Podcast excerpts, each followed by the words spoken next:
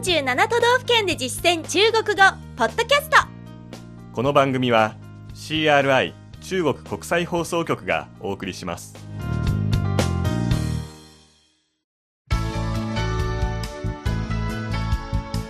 大家好。皆さんこんばんは。47都道府県で実践中国語第20課です。ご案内は私超いい関東梅田健ですこの講座では日本の各都道府県で出会う中国人との会話を目標に学んでいきます。今月のテーマは三重県。今回取り上げる内容はグルメについてです。三重県のグルメは美味しいだけでなく歴史も感じられるものが多いですので総合的に中国語で紹介できるようになりましょう。では本文を聞いてください。張さんが三重に来たばかりの中国人の役で私が現地に住む日本人の役です。这个面好软。这是伊式乌冬面。据说是为了让长途跋涉的伊势神功参拜者也好消化。原来有这种历史背景。还有人数锅。是为了给伊贺忍者补充营养。还有什么好吃的？伊势大虾松把牛。牡蛎海女捕的鲍鱼。对了作为饭后甜点我们一块儿去凉糕街吧。では日本語で聞いてみましょこの麺すごく柔らかい。うこれは伊勢うどんで苦労してようやく伊勢神宮にたどり着いた参拝者たちにも消化しやすいようにという理由で作られたらしいですよ。こういう歴史的背景があるんですね。それから忍術鍋。これは伊賀流忍者の栄養を補うものです。他にどんな美味しいものがありますか？伊勢エビ松阪牛牡蠣。海さんが取ったアワビ。そうだ食後のデザートとして後で餅街道へ出ましょう。続いて重要な単語の確認です。張さんの後に続けて発音してください。一つ目の単語は伊勢うどん。伊式乌冬面。伊式乌冬面。参拝者。参拝者。参拝者消化。消化。消化。次です。忍術鍋。忍术锅忍术锅伊賀流忍者。伊贺忍者。伊贺忍者また、甲賀流忍者は、甲贺忍者、甲贺忍者。です。補充補う。補充、補充、栄養。營養、營養、次です。牡蠣牡蛎、牡蛎、海海女、海女。中国にはこの職業がないですので、直接海女と聞いてもわからないかもしれませんが、日本のドラマのアマちゃんを見たことのある人でしたら意味は通じます。次にアワビ。鲍魚、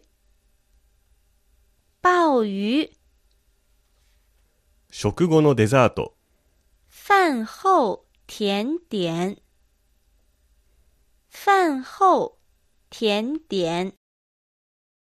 餅。直訳ですと、年糕、年糕です。ただ、年糕は熱々のお餅を指します。でも本文で出てきた餅街道にあるのは主に赤福餅や変馬餅のようなお餅のお菓子が多いですので、こういう場合は年糕ではなく凉糕、凉糕と訳した方がもっと適切です。なので本文では餅街道のことを凉糕街、涼糕街と訳しました。単語は以上です。ここで今日のワンポイント知識、四字熟語のちゃんとバーシャーです。本文では伊勢参りをする人々がちゃんとバーシャーすると言っていましたね。ちゃんとは長い距離、バーシャーは踏破するという意味ですので、合わせて山河を踏破してはるばる行くという意味なんです。一般的には苦しい長旅の様子を描写する時の文語として使います。ちなみに、このような四字熟語、中国語では生語と書いて、成語、成語と言います。それではもう一度本文を聞いてください。この麺、すごく柔らかい。这个面好软。这个面好软。これは伊勢うどんで。这是伊势乌冬面。这是伊势乌冬面。苦労してようやく伊勢神宮にたどり着いた参拝者たちにも消化しやすいようにという理由で作られたらしいですよ。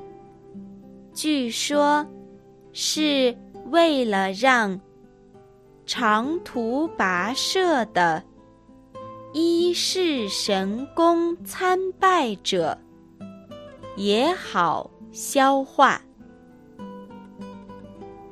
据说，是为了让长途跋涉的伊势神宫参拜者。也好消化。